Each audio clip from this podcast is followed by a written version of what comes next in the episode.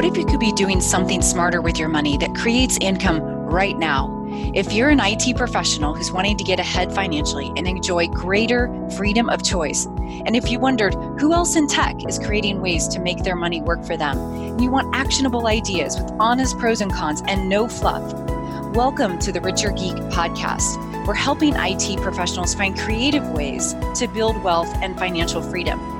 I'm your host, Nicole Stoller, and in this podcast, you'll hear from others who are already doing these things and learn how you can too.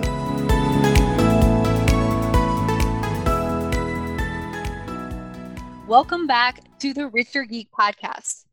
Right around the time that Mike and I were about to buy our first hotel, I read an excellent book on all the tax strategies that are available to real estate investors. So it's not that we didn't know that there were a lot of tax benefits from real estate investing. And obviously, we saw a lot of those benefits for several years. It's just that we hadn't really been paying attention and we were going to a CPA that was more of a generalist. After I read that book, my eyes were kind of opened and I've realized that going to a generalist when you're investing in real estate is probably not the best idea. And we, like, we missed a lot of opportunities to save on our taxes. So I ended up hiring today's guest. Basically, I asked for assistance in auditing our previous returns, looking for missed opportunities, and then also some advice on go to strategies there were so many things that came out of that dialogue and that assistance that uh, we couldn't have continued and been as successful as we have been without that help. So I am so excited to introduce Amanda Han from Keystone CPA's show. And a little bit of background is that Amanda has over 18 years experience as a CPA with a special emphasis in real estate, self-directed investing, and individual tax planning.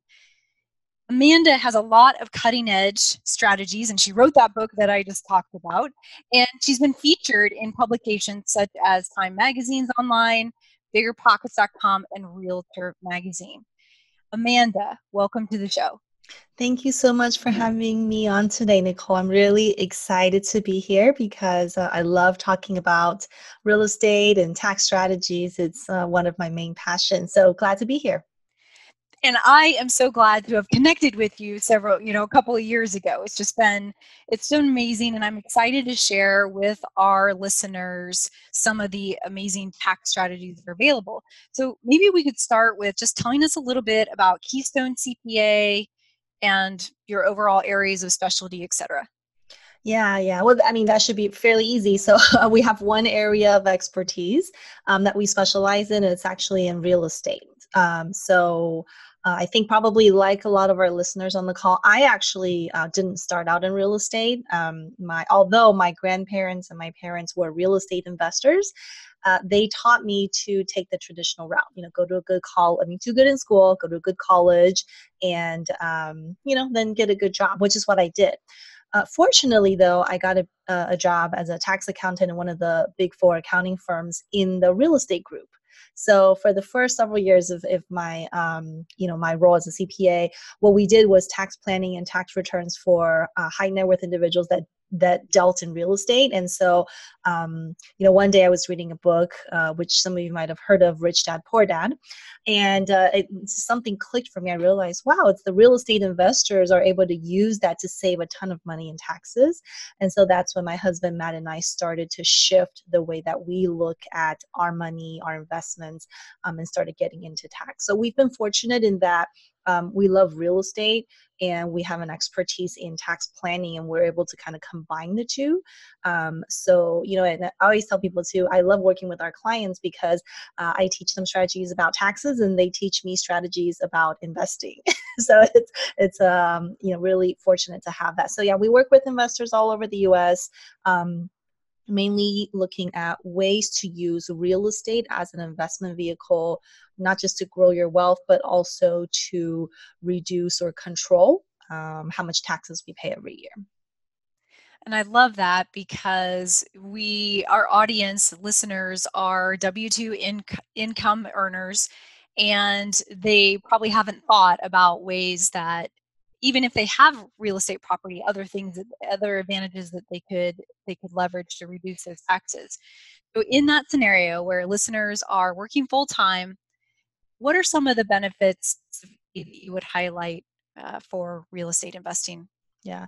Well, I would just say, I mean, real estate income is like any other income we generate, right? So, as a W 2 earner, um, outside of taxes, we always want to start creating additional income um, so that we're not tied to our W 2, right? Because if we get sick or we have to take care of a sick family member, we want to have additional money coming in. So, real estate is really great for that. Um, but if it's taxable, then rental income is taxed just like any other income. So, one of the major benefits of real estate versus stock investments, for example, is the ability to deduct real estate expenses. You know, when you invest in the stock portfolio, um, you really don't have too much expenses, the write offs that you can do. And that's different in terms of real estate because real estate, the IRS treats invest, real estate investors the same as the same way they treat uh, business owners, which means now all of a sudden you're able to take tax write-offs just like if you actually owned a business and that's actually one of the most common mistakes i see all the time is investors don't think of themselves as business owners. So I often come across people who say, Well, I invest in real estate or I'm buying real estate, um, but I, I didn't know I can write this off. You know, I didn't know I can write off a home office, or I didn't know I can write off some of my travel, or um, I bought some real estate books. Um, and a lot of uh, the, the common misconception around that is people are under the assumption that again, real estate is not a business, therefore I can't write anything off. Or maybe I don't have a legal entity, that's why I'm not writing things off.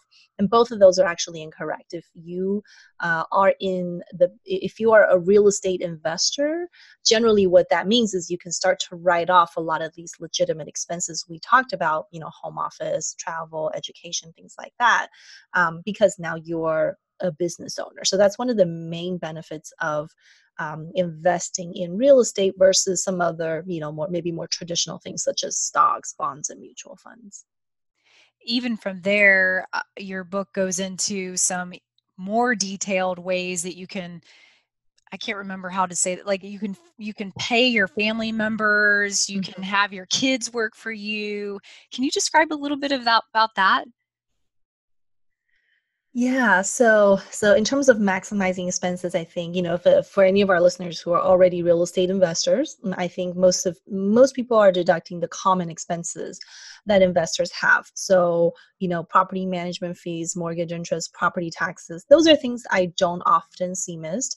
What I see missed more often are the legitimate expenses that are not necessarily property specific. So, like we said, you know, maybe you have a home office that you work from to manage your real estate it's not specific to Main Street property or Fremont Street property, but it's a general real estate expense. Just like if you go to Costco and you're writing, you know, you're buying paper or highlighters, not necessarily for one property or another, but it's still with respect to your, you know, real estate investment as a whole. Those are things that we see most often um, that I think makes sense to, to track. And um, the other thing we look at is how do we shift if we look at the money that we're spending anyways on things that we are already using, how can we legitimately turn those from a personal non-deductible expense into a legitimate business deduction? And so that's where some of the concepts of okay, well, what do we spend money on? Mm, our kids, right? The older your kids, the more expensive they are. And so um, normally people might say, well, how can I write off my kids? You know, I bought my kid a car or I give my kids allowance. How do I write them off? Well, unfortunately, the IRS says, no, you can't write off your kids. That's just a personal expense. Um, but then the question becomes, okay, how can we do that using real estate? You know, if you have a 14, 15 year old who's helping you out with um, Excel spreadsheets when you're analyzing deals, well, if you paid them to help out in your business, um, in other words, you've hired them in your real estate, now it's a legitimate business expense. So you can take a write off for that. Um, the only difference is, you know, before maybe you were just giving your son money for allowance. Now he's working for you so that you give him that money. That slight difference makes the money you give him uh, now a tax deductible item so you know we're always looking at okay what are the money that you're spending on already right kids your car cell phones your primary home those things that are generally non-deductible if all you have is a w2 job but now because you have w2 and you have real estate investment it potentially becomes um, a write-off, right? So, and and you know, especially for W two earners, if it's a married couple, husband and spouse are both W two, you know, especially in the tech industry, odds are you're at higher or highest income tax rates. And the higher the rate you are in, the more valuable the tax deduction, right? So if between federal and state you're at 40% tax bracket, that means every $100 of deductions you find, you're saving $40 in actual cash in your pocket. So the you know I always encourage people just because you you, you have high income, um, it's even more important for you to start investing in real estate and getting the tax deductions. It's such a great point. And one thing to note is while you don't buy real estate for tax purposes you buy it for cash flow and for income as you mentioned earlier to to be able to have another income stream now that you have it and you're getting that income you get to take advantage of these tax benefits and then reduce your overall taxable income. So it, it's how it's, it's a layer, it's a multi-layered approach that is just giving you overall benefits. Mm-hmm. Yeah, because I think you know again, if you're someone, if your W two income, uh, if your total income is at forty percent, and you know if you invested in stocks or you know other businesses, then your you know your share of that income is generally taxed at forty percent so is rental income. But the difference being that with rental income, we have write offs and we have depreciation, which essentially will wipe out or at least re- significantly reduce the taxes. So, you know, if I made a $1,000 of rental income per month, I get to keep 100% of that and I can reinvest it into more real estate. Versus if you made $1,000 of your W 2, odds are you're paying 30, 40% of that in taxes before you even see the rest of that money, right?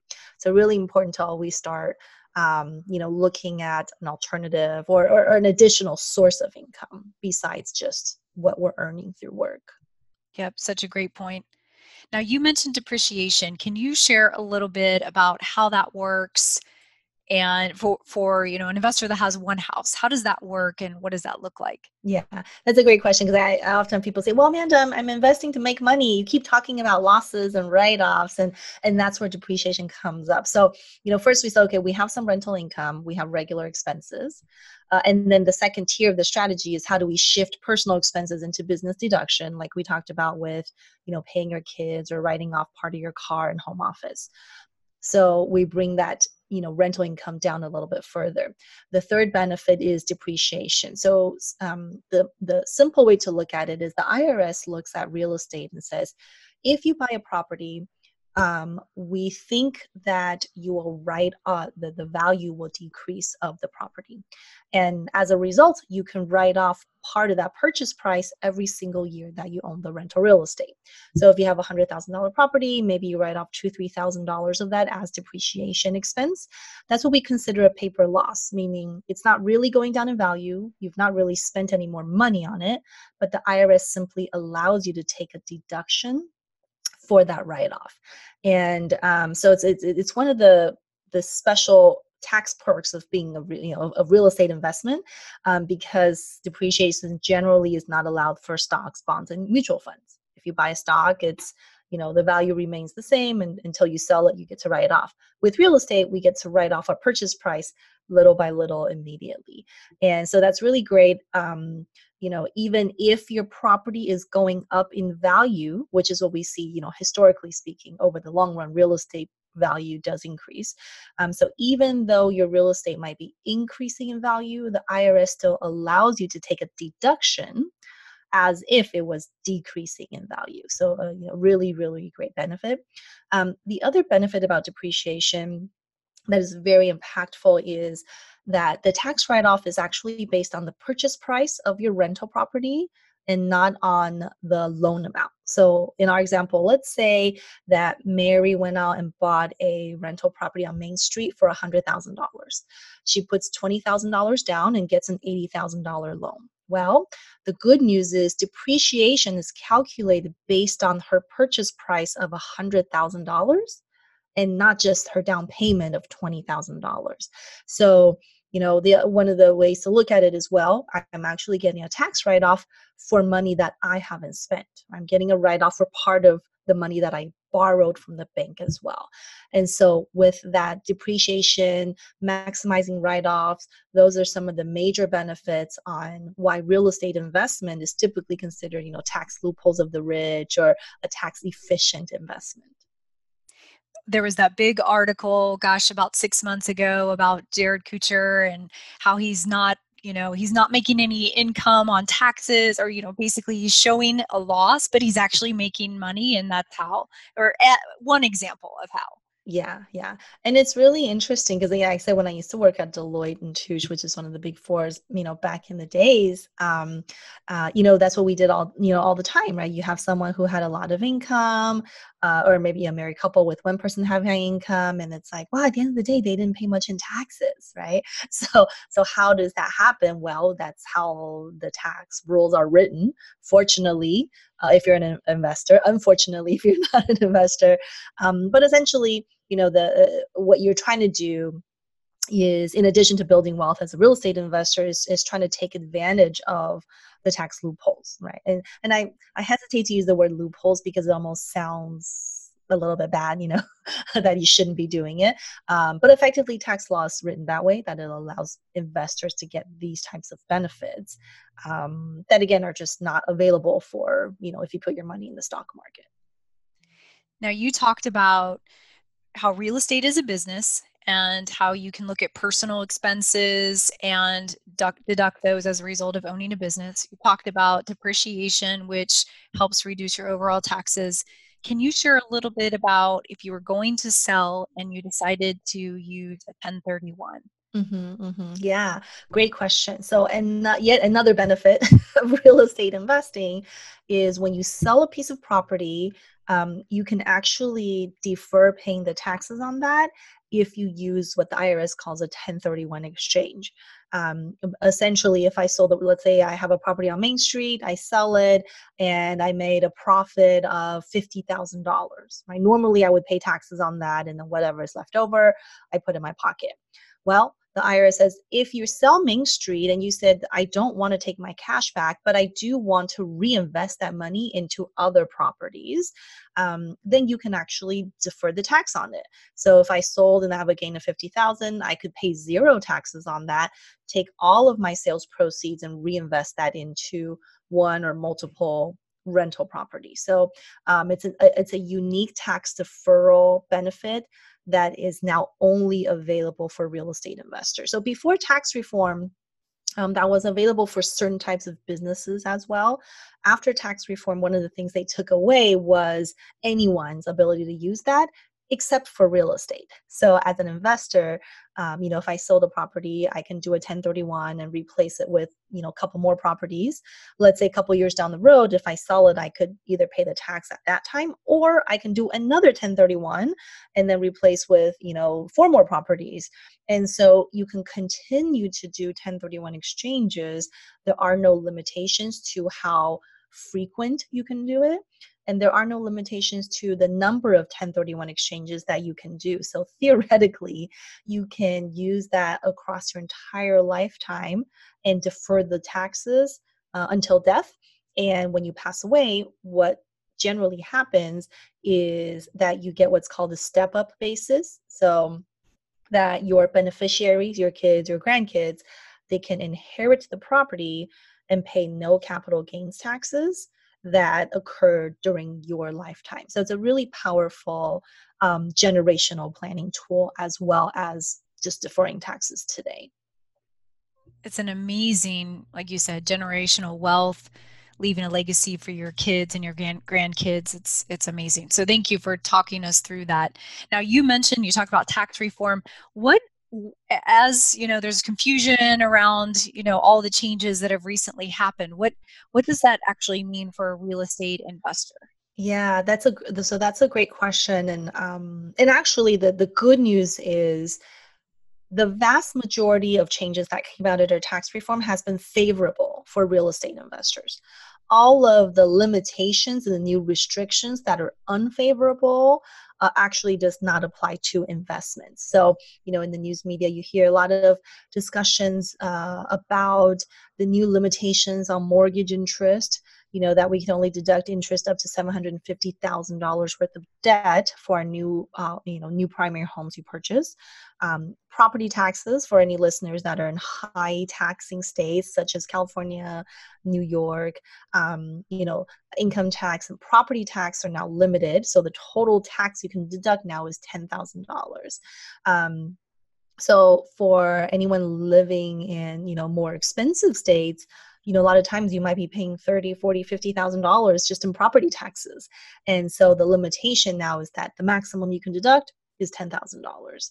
And um, so so you know naturally initially we had a lot of calls from clients saying oh my gosh you know i have a lot of debt on my rental properties. I obviously pay property taxes for my rental properties.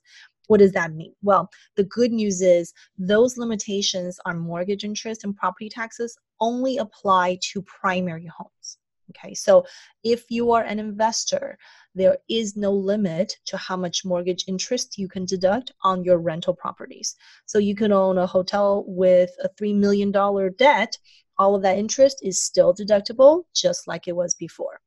Um, on your rental properties, all the property taxes that you pay during the year for the rentals are still deductible with no limitation. So that's not subject to the $10,000 limitation. So, you know, effectively, all the things that were taken away or were limited were with respect to primary homes and not with respect to rental properties. So, if you're a landlord um, or you invest in, you know, passively in the syndications or something like that, all of the interest and taxes are still deductible. In fact, um, even for primary homes, there's a loophole. So we just talked about you know on, on, a primary home you you can't deduct the mortgage interest anymore if your debt is over 750000 right for new homes. Um, now let's say though that you you bought a home in you know 2019 you refinanced on that home and now your mortgage is beyond 750000 if you use the refinance money to invest in more real estate that actually turns the interest from non-deductible interest into now deductible interest. So the way the IRS looks at it is, is okay, uh, Nicole, for example, you know, you have a primary home loan, it's above the limit, so generally you can't write it off.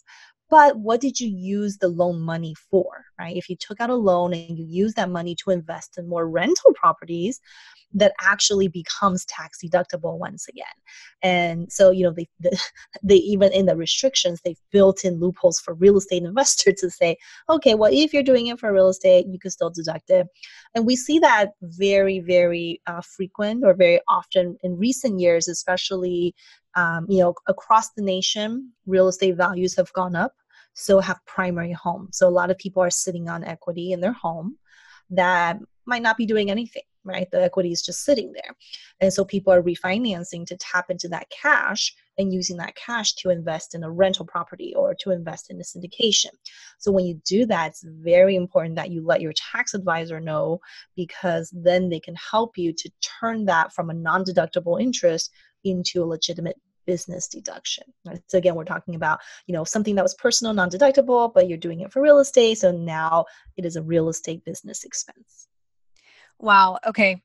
First of all, I had no, I had no idea. I don't live in, you know, eh, uh, when I look at, I, I just, yeah, that's huge, and it's also a perfect example of why you have to be working with a CPA understands that. Because I think generally you're right. The media was talking about you can no longer deduct over a certain amount. Gosh, people in California and New York are going to be hit really hard, and yeah. there is a strategy there. And it is almost like it is amazing how many things in that were written to help investors, to encourage more real estate investing or other small business investing as well. Mm-hmm, mm-hmm. Yeah, yeah. And, um, you know another benefit that that you know you and i chatted about uh, right before the show was opportunity zone uh, that's a brand new tax benefit that came out um, that for the first time, you know, we talked about a 1031 exchange, right, where you could sell real estate and reinvest in more real estate and, and defer the tax. And I, I just said you you you cannot do that with stocks, bonds, and mutual funds.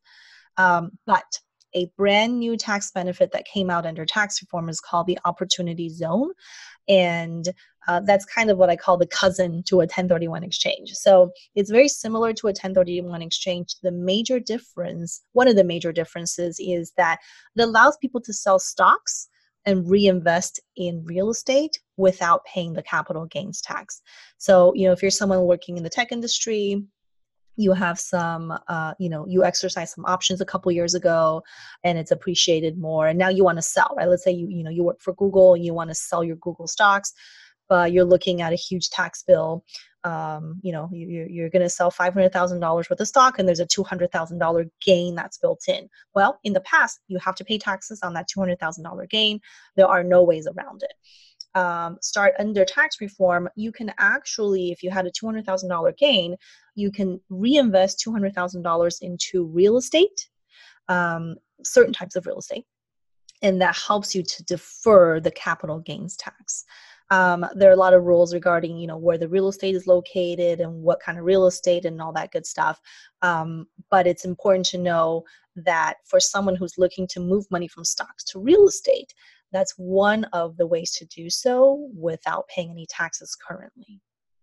Is there a time limit on that? Are we coming up on a deadline? Um, well, yes and no. So the so there's actually a three tier benefit to Opportunity Zone. Well, first off, I want to take a quick moment to say exactly what it is. So Opportunity Zone was a government incentive um, that came out. They basically wanted investors to put money into you know, quote unquote, distressed areas within the nation. So they're across, you know, all all all, all states and cities, um, but but basically the opportunity zone is where a company goes out and invests in real estate that is low real estate or business that's located in these distressed areas. And um, so the first benefit is you get to defer the capital gains right? We said you know sold $500000 worth of stock. I take 200,000 gain and put it in the opportunity zone. Um, if you hold the asset for five years, um, then you can permanently exclude 10% of capital gains. So, you know, $200,000, if I hold that investment for five years, then I only have to pay taxes on 90% of that money. If you hold it for two more years, a total of seven years, then you only, you can exclude up to 15%. So theoretically, the longer you hold your real estate investment in that ozone, the better it is. And the reason that exists is because the government wants you to keep that money, you know, in that distressed area longer rather than shorter. They don't want you to put it in and then just, you know, sell it or get rid of it in, in a year or two. So that's the reason um, that they allow for uh, for you to defer the capital gains. The third benefit, which I, I think is actually the major benefit, is that if you hold that opportunity zone investment for at least 10 years, um, then you pay no capital gains at all on the appreciation of the property. So in our example, you know, we invested $200,000 into the opportunity zone let's say 10 years later that asset is now worth $600,000, right? So it's appreciated by $400,000. Well, if I sell that asset 10 years later, I pay no taxes on that $400,000 capital gains ever. Don't ever have to pay taxes on that. So you can see the government is trying to incentivize you to go into the distressed area, you know, I mean, increase the value of it by making it really good. And the benefit is that you don't pay taxes on the gain of that opportunity zone. So there are time limitations to that. Um, you know you don't have to. You don't have to hold it for five years or seven years or ten years. But keep in mind um, if you don't hold those assets and you decide to sell it you essentially pay the taxes when you sell so in my you know in our example we we sold stocks we have 200000 of gain. We invested in this opportunity zone and we decide to sell in 2021 that's perfectly fine. But in 2021 then you'll pay the capital gains tax on that 200000 that you were deferring. So you know not not not the best scenario but also not the worst because you got to defer taxes for two three years still right? Right. It's such it, there are so many strategies like this. It's mm-hmm. it's amazing. And you need to be able to walk through and talk with someone and i also love in the beginning too how you shared the question um, how can we deduct our kids? How can we deduct our vacation? And that's a big part of what you talk about in your book as well yeah yeah. And um you know it's like exactly so how can we do these things? Because i have also you know we have a lot of clients that are um, high income earners you know a lot especially in the tech space right? So i, I bring that up because i know a lot of tech workers have a lot of stock uh, that's gone up in value. And that's always the question you know how can i move it to real estate and not pay capital gains tax. And like I said, unfortunately, in the past, it was like, well, you you just have to. There is no 1031 exchange uh, that allow you to do that. So now, for the first time, you could potentially, you know, move some of that money over to real estate and not have to be hit with a huge capital gains tax. Um, the other benefit of that is you can actually keep some of your cash. You know, in our example, if you know Nicole, you sold five hundred thousand dollars worth of stock and your gain was two hundred well you only invest 200 in the capital gain you have $300000 of additional cash from the sale and you can use that to do whatever you want. You can go on vacation you can uh, you know buy more rental properties on your own that's not in the opportunity zone. So there are a lot of ways to access that money and and you know essentially pay no taxes today. So yeah it's always it's always good to ask you know because i think when you ask the question of how can i um, it helps to put your tax advisor in more of a strategic mindset right? and you know uh, so we tell this to our clients all the time and i tell that to myself. Sometimes i have a client that has a wacky question for me and my first response is no you can't do it. But then i have to stop myself sometimes too and say well okay but how can they it might be a crazy you know answer um, but you know maybe it works for that particular investor or for that particular taxpayer um, because you never know and when and we do a lot of presentations and this is an interesting story. So we do a lot of uh, um, uh, tax uh, education classes and uh, a lot of times we'll give pop quizzes for the audience just to keep them awake because tax is you know a, a somewhat dry uh, topic. Um, but one of the questions we ask is um, is uh, that did you know a, a tax court allowed someone to take a deduction for their breast implants and so someone said, Hey, can I deduct my breast implants? I mean, most of the time you're going to say no. Uh, but the question is, how can I? How can I deduct my breast implants? And this is a, a an interesting tax court case. It happened to be an entertainer um, who, you know, her her breasts were like her her main thing, her persona, if you will. So the said, yeah, that is that's a legitimate business reason as to why you can deduct it. So you can see it's you know the deductibility of something is really different taxpayer to taxpayer. So don't immediately assume you can't do something. Ask your tax person and plan to say how can i? Right? Maybe you can maybe you can't but you know kind of put your creative hat on first to figure out is that something i can do? It's great advice to ask your tax advisor that way how can i? And like you said puts them in the strategic mindset. What mm-hmm. other advice would you give when folks are looking for the, a tax advisor who understands all of these strategies? Because I guess if I were to back up and talk about the generalist tax person that we worked with, we just asked someone for a referral and mm-hmm. and we worked with a guy and he was fine, but we never asked these questions and it's almost like how do you interview who could potentially be your tax advisor? What would you recommend people ask or look for? That's a good question. So yeah, I think you definitely want to stay away from the generalist because um, you know tax law is so complicated uh, you know with tax reform i mean even for our office even though we specialize in real estate there are a lot of things we have to research. Even even today there's always little nuances that come up. And so if you just work with a generalist you can imagine you know if they're also dealing in food and beverage or service providers or healthcare and real estate you can imagine you know how much they would have to learn quickly about you know new changes coming up. And um, so yeah in terms of interviewing i mean definitely you know referrals from other investors is a big one right? So it's one thing to get referrals from your friend or your coworker but referrals from other networks um, of people that you trust or you look up to who are in the real estate industry find out who they're working with. Um, and also when you interview cpas find out you know find out about um, their knowledge in real estate right? Because i know real estate investors a lot of times we have special terms that we use you know depreciation or refinance or closing disclosures. And um, you know if you're talking to them and they have a blank stare you know they're not really sure what you're talking about um, that's probably a good sign that that's not the right person that you know to work with.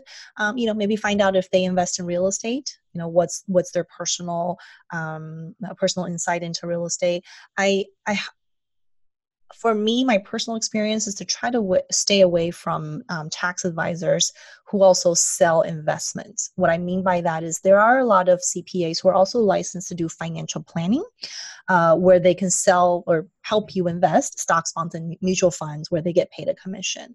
Um, generally what i've seen there's a huge um, issue because uh, those people don't really want you to have money in real estate right? Because if that's money that would otherwise go into brokerage accounts where they get a commission cut from. So not to say that's always the case but the vast majority of the time um, those cpas would be anti-real estate and that's what you want to stay away from. So you want to stay away from people, from people who are saying real estate is very risky, you know, real estate, you can lose a lot of money in real estate, or that they don't understand real estate. You just don't ever want to be someone's test client where they're learning depreciation based on your tax return or they're learning 1031 exchange because you are their first client. Um, just like you wouldn't go to a generalist for you know heart surgery right? You want to know hey this is this guy all he does is heart surgery specific type of heart surgery that's who i'm going to. And it's kind of the same thought process when it comes to um, you know real estate cpas you provided so many great examples there and you're right you don't want to be someone's guinea pig. And then the other piece i liked is that consideration that when you're working with a tax advisor, you really want them to be an, a neutral, they're there focused on you and what's in your best interest, nothing else. So that's a great, great point. where can uh, where can our listeners get in touch with you or learn more?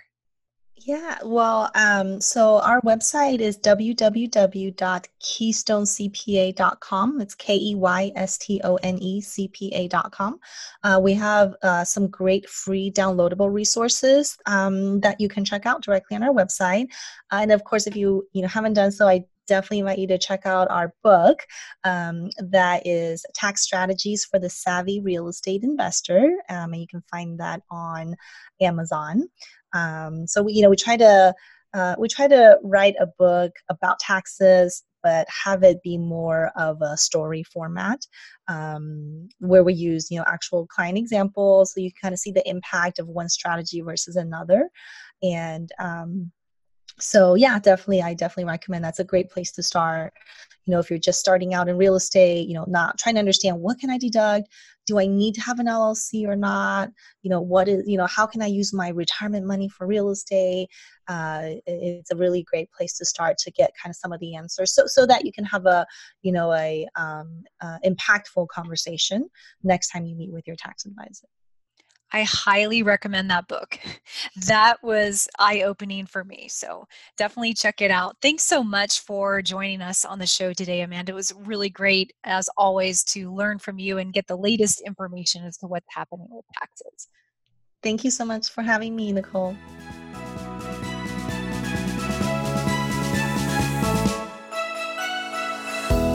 Thanks for tuning in to the Richer Geek podcast. Today's show notes, including links and resources, visit us at therichergeek.com. Don't forget to head over to iTunes, Google Play, Stitcher, or wherever you get your podcasts and hit the subscribe button. Help us spread the word by sharing with others who could benefit from listening. And leave a rating and review. That'll help us get the podcast in front of more people. I appreciate you. Thanks so much for listening.